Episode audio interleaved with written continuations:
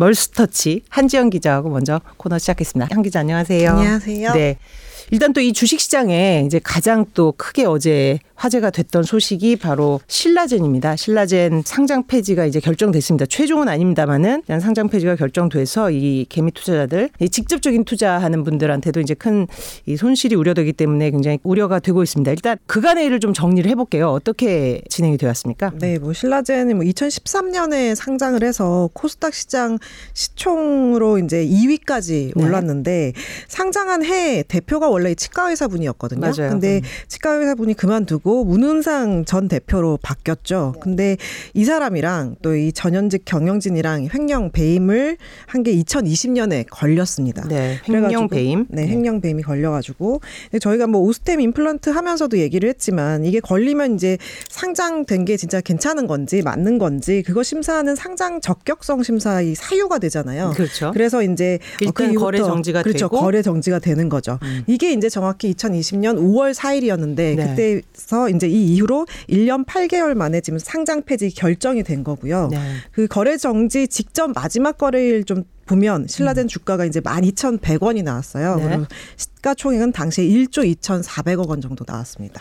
그러니까 지금 1년 8개월 동안 소위 묶인 거잖아요. 그죠? 투자자들 입장에서는 액수는 다들 다르겠지만 굉장히 억울하고 또 상장 폐지가 되지 않기를 사실은 바랬을 텐데 상장 폐지가 된 거는 어떤 약속을 제대로 이행하지 못했다고 본 걸 텐데 이유가 뭡니까? 예. 2020년에 이제 횡령 배임 아까 전에 걸렸다고 네. 얘기 드렸는데 그해 11월에 기업 심사위에서 개선 기간 이내 1년, 1년 주겠다 그러면서 네. 이제 조건을 달았죠. 그래서 이거 종료되는 지난달 21일에 이제 종료가 됐었는데 이때 이제 개선 계획 이행 내역서를 이제 제출을 했는데 그렇죠. 뭘뭐 그게 예, 그게 음. 이제 어 심사위에서 마음에 안 들거나 탐탁치 음. 않거나 뭐 그런 거죠. 근데 간단하게 말하자면 그 네. 내용을 간단하게 정리하자면 어떤 게 마음에 안 들었냐. 이 회사는 미래도 없고 돈도 없다. 뭐그 음. 그거예요. 그런 식이에요. 이렇게 정리를 할 수 있는데 자세히 말해서 이제 신약 파이프라인 그러니까 신약 개발 그 제품군 음. 앞으로 이제 우리 신약을 새로운 약을 어떤 걸 개발하겠다 뭐 이런 음. 게 줄고 최대 주주가 이제 M2M으로 그 사이에 바뀌었거든요. 맞아요. 지금 참고로 M2M 주가가 지금 하한가까지 빠지고 있습니다. 그래서 이제 돈이 자금이 이제 천억 원이 들어왔어요. 근데 이게 다다. 음. 그거 말고는 더 없다. 이 음. 기업 가치 불투명하다 이렇게 판단을 내린 건데 네. 파이프라인 같은 경우는 이제 좀 구체적으로 계획이 필요하다라고 하고 있죠. 근데 얘네들 약점이 개발하고 있는 게 이제 단일 라인이에요. 아주 뒤에 얘기를 하겠지만 암 치료제 뭐 있는데 자세한 건 조금 이따 얘기를 설명을 하고요. 근데 이게 상장 폐지가 아직 확정된 건 아까 말씀하셨다시피 아니고요. 곧바로 퇴출은 아니고 희망이 남아 있는 게 상장 폐지 하냐 마냐는 20일 뒤에 어 20일 이내에 열릴 코스닥 시장위원회에서 확정이 되는데요. 이때 이제 뭐 상장 폐지하냐 아니면은 개선 좀 더 해봐라 이렇게 할 거냐 이런 최종 결정을 내리게 되는 거죠. 근데 그 사이에 이제 자체적인 뭐 추가 성장 방안이나 이런 게 좀 나와야 되고요. 적극적으로 피력을 해야 상장 유지 여부가 이제 결정될 것으로 보입니다. 그렇습니다. 이게 상장 적격적 7심 심사가 사실 이제 3심제로 이루어지는 거거든요. 그러니까 이제 어제 열린 기심위 같은 경우는 2심격에 해당이 되고 이제 20일 후에 20일 안에 열릴 테니까 이제 정확한 날짜는 모르지만 코스닥 시장 위원회에서 개선 기간을 부여할지 아니면 지금 말한 대로 최종 상장 폐지를 할지 이제 결정을 합니다. 그러니까 이론적으로는 여기서 다시 번복되는 결정이 나올 수도 있는 거예요. 그죠? 그렇죠. 그래서 기회는 아직 남아 있는데 얼마나 지금 말한 대로 이제 잘 본인들의 그 살아날 수 있는지를 피력하는지가 이제 운명을 가를 걸로 보이는데 자 신라젠 뭐 하도 많이 들어서 대략적으로 이제 신약 개발 회사라는 건 아는데 어떤 회사인지 좀 설명을 해주시겠습니까? 아뭐 아까 전에도 설명했듯이 2013년에 상장을 했고요. 신약 출시 이제 마지막 관문인 글로벌 임상 3상 실험에 이제 들어갔어요. 네. 그러다가 이제 마음먹은 대로 안 됐죠. 2019년에 이제 이게 실패가 되면서 네. 신장암 뭐 미국에서 신장암 인상 흑색종 3상 임상 임상하던 게 잘 안 돼서 이게 망하면서 네. 이게 이제 암에 대해서 다른 암에 대해서 또 지금 실험을 하고 있는데 사실 뭐 제일 자신 있던 암 두 개를 가지고 이제 실험을 했다가 어그러지게 되는 거니까 사실 앞날은 알 수는 없지만 일단 그런 상황인 거죠. 이게 사실 임상이라는 게 굉장히 이제 터프한 일이고 이제 성공하면 그야말로 대박인데 그 과정까지 이제 굉장히 험난하다는 건 사실 이런 제약 바이오 이쪽에 아주 큰 어쩔 보면 리스크 요인인데 이 부분을 아직은 제대로 이제 시장에 소명은 못한 것 같아요. 근데 아까 대주주로 나섰다는 그 M2N은 어떤 회사죠? M2N 음. 같은 경우는 이제 뭐 올해 4월에 M2N이 음. 이제 신라젠에 인수를 했어요. 근데 M2N 실질적 오너가 김승현 그 한화 회 장의 어, 처남이에요. 처남인 서홍민 회장인데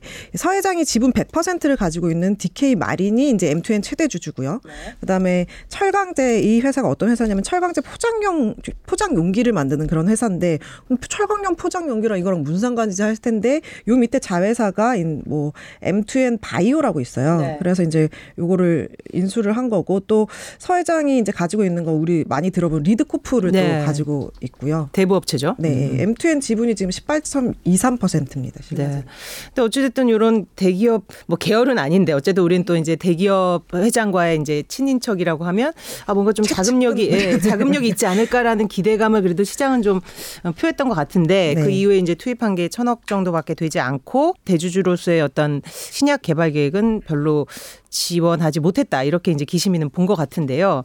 신라제는 당연히 이제 좀 반발했을 것 같아요. 어제 반응도 나왔죠. 네, 뭐 이 신청을 하고 바로 그다음 코스닥 시장위원회 이제 20일 이내로 일, 열리잖아요. 그거 바로 이제 소명하겠다 거기서 했는데 뭐 결과가 좀 예상 밖이었나 봐요. 왜냐하면 뭐 되게 당혹스럽다고 했는데 그동안 뭐 한국거래소가 요구하는 재무 건전성, 뭐 경영 투명성, 기업 지소성, 뭐 개선 작업 뭐 이런 걸 다 진행해 왔다 우리는 뭐 이런 입장이고 또 체제 주주까지 변경하면서 실탄 천억 원 확보를 했는데 좀 억울하다. 뭐 또 신약 개발도 잘해 왔다. 뭐 이렇게 한 거죠. 홈피에다가 홈페이지에다가도 입장문을 하나 올렸어요. 어제 보니까. 이제 뭐 현재 정상적으로 주요 임상 진행하고 있으며 뭐 연구 개발 뭐 이런 거 경영 활동도 정상 운영되고 있다. 이렇게 써 놨죠. 그래서 여기서 이제 뭐 주요 임상이라고 금방 아까 좀 설명을 했는데 뭐 신약이라고 하는 게 사실 알맹이가 하나밖에 없 어요.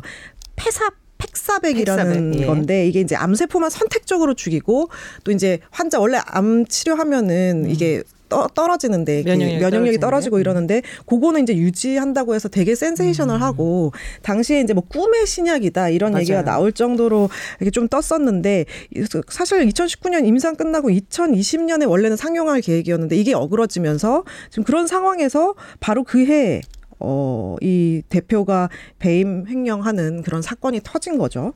음, 영업 측면에서 보자면 그동안 뭐 이렇다 할 가시적인 게 없었어요. 뭐 우리 이렇게 한다 저렇게 한다 천억 원 받았다 뭐 이러지만 영업적인 거에서는 지난해 3분기 말에 인데 신라젠 누적 매출을 보니까 2억 3천만 원 정도 되거든요. 네. 전년 동기 대비보다 73%나 줄었어요. 그랬으니까 뭐 손실 부분은 그렇게 크진 않았지만 이익 실현이 없었으니까 기심이가 당연히 어, 미래 성장성 이건 없다 더 이상 이런 식으로 좀 본 것 같고 같고요. 좀 구체적인 계획을 내놓지 않는 이상 뭐 삼심도 뭐 비슷한 게 나오지 않을까라는 생각이 드는데 어, 만약에 구체적인 걸 내놓으면 이제 좀 뭐 달라질 수는 있죠. 그렇죠.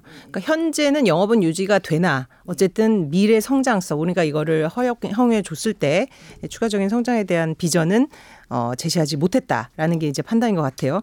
결국 이제 피해는 뭐 회사도 그렇지만 주주들입니다. 17만 명이나 되는데 지금 뭐 패닉이겠어요. 그죠? 네, 2020년 말 기준으로 정확한 수치가 17만 4천 명 정도 되는데요. 보유 주식이 지분율이 93%나 된대요. 그래서 기심이가 심의를 하면서 사실 결과가 나올 수 있는 게 세 가지잖아요. 상장 폐지랑 뭐 거래 재개한다 아니면 속개 그러니까 연기한다 뭐 이런 세 가지 중에 골라야 되는데 이제 주주들은 소액 주주들은 아 진짜 이게 폐지가 나올 줄 몰랐다. 속개 아니면 어 거래 재개가 나올 줄 알았다. 뭐 이런 반응이고요. 어제 오전부터 사실 한국거래소 앞에서 지금 지금 맞아요. 큰 어, 시위가 있었죠. 그렇죠. 촉구 네. 집회, 기심위 결정 어 이게 조금 제재를 좀 풀어달라는 그런 어, 촉구 집회를 거래 재개 촉구 집회를 열었는데 이제 이게 결정이 나오니까 거래소 항의 방문도 했고요. 또 이거 이전에 14일에는 뭐 더불어민주당 자본시장 대전환 위원회에 가가지고 거래 정지 이거 좀 해달라 안 해주면 우리 법적 책임을 묻겠다 거래소에 그래서 법적 책임이란 뭐 업무 방해다. 네, 업무 방해. 그러니까는 음. 업무 개인 주식 거래를 방해한다 이걸로 지금 손병두 한국거래소 이사장을 형사 고발하겠다 지금 이렇게 나오고 있습니다. 일단 좀 추이를 지켜봐야 되겠습니다. 회사가 어떤 안을 추가적으로 내놓을지를 지금 일어나는 사태를 편치 않게 보고 있는 사람들이 아마 이제 최근에 오버랩되는 오스, 오스템 임플란트 사건일 거예요. 이런 것들이 이제 우리 주식시장을 디스카운트 시키는 많은 요인 중에 하나인데 막 사이트에 보면 오스템 임플란트 너네도 뭐 머지않았다 뭐 이런 식의 네, 막 지금 한번 좀 띄워봐 주시면 음. 보니까 예, 뭐 웃을 일은 아니지만 그렇죠. 아무튼 네 그, 그런 얘기들이 많더라고요. 지금 뭐 너네 다음은 너네 차례다. 뭐 오스템도 답 나왔다. 뭐 이런 식으로 뭐 댓글이 지금 달리고 있는데 그러니까 배임 횡령이 비슷한 사유다 이건 그렇죠. 거죠. 배임 음. 횡령이 비슷한 거다. 그래서 그러면서 이제 다시 한번 상장 폐지 여부 지금 이제 좀 주목받고 있어요. 그래서 원래는 24일까지 이제 상장 적격성 실질 심사 대상이 해당하는 지 요거를 이제 한국거래소가 결정할 예정이었었는데 네. 업계에서는 그게 되겠냐 뭐 이런 약간 회의적인 반응이에요. 왜냐하면 이 3월에 오스템 임플란트 감사 보고서가 제출이 되는데 이거 이전에 뭐 이 판단 그거 전에 이제 판단을 먼저 내려버리면 어, 나중에 이게 나왔을 때 매매 재개가 됐다 하더라도 나중에 감사 보고서에서 의견 거절이 나올 경우에는 또 다시 이거를 거래를 어, 되니까. 중단을 해야 되니까 요거 이제 조금 보고 상장 음. 폐지 상장 폐지 이제 여부 결정할 거라서 3월쯤 돼봐야지 이제 알 것 같습니다. 결과는. 네. 하여튼 당분간 오스템은 거래 정지가 이어질 텐데 뭐 이 신라진처럼 1년 8개월을 끌지 어떨지는 좀 또 봐야 될 것 같습니다.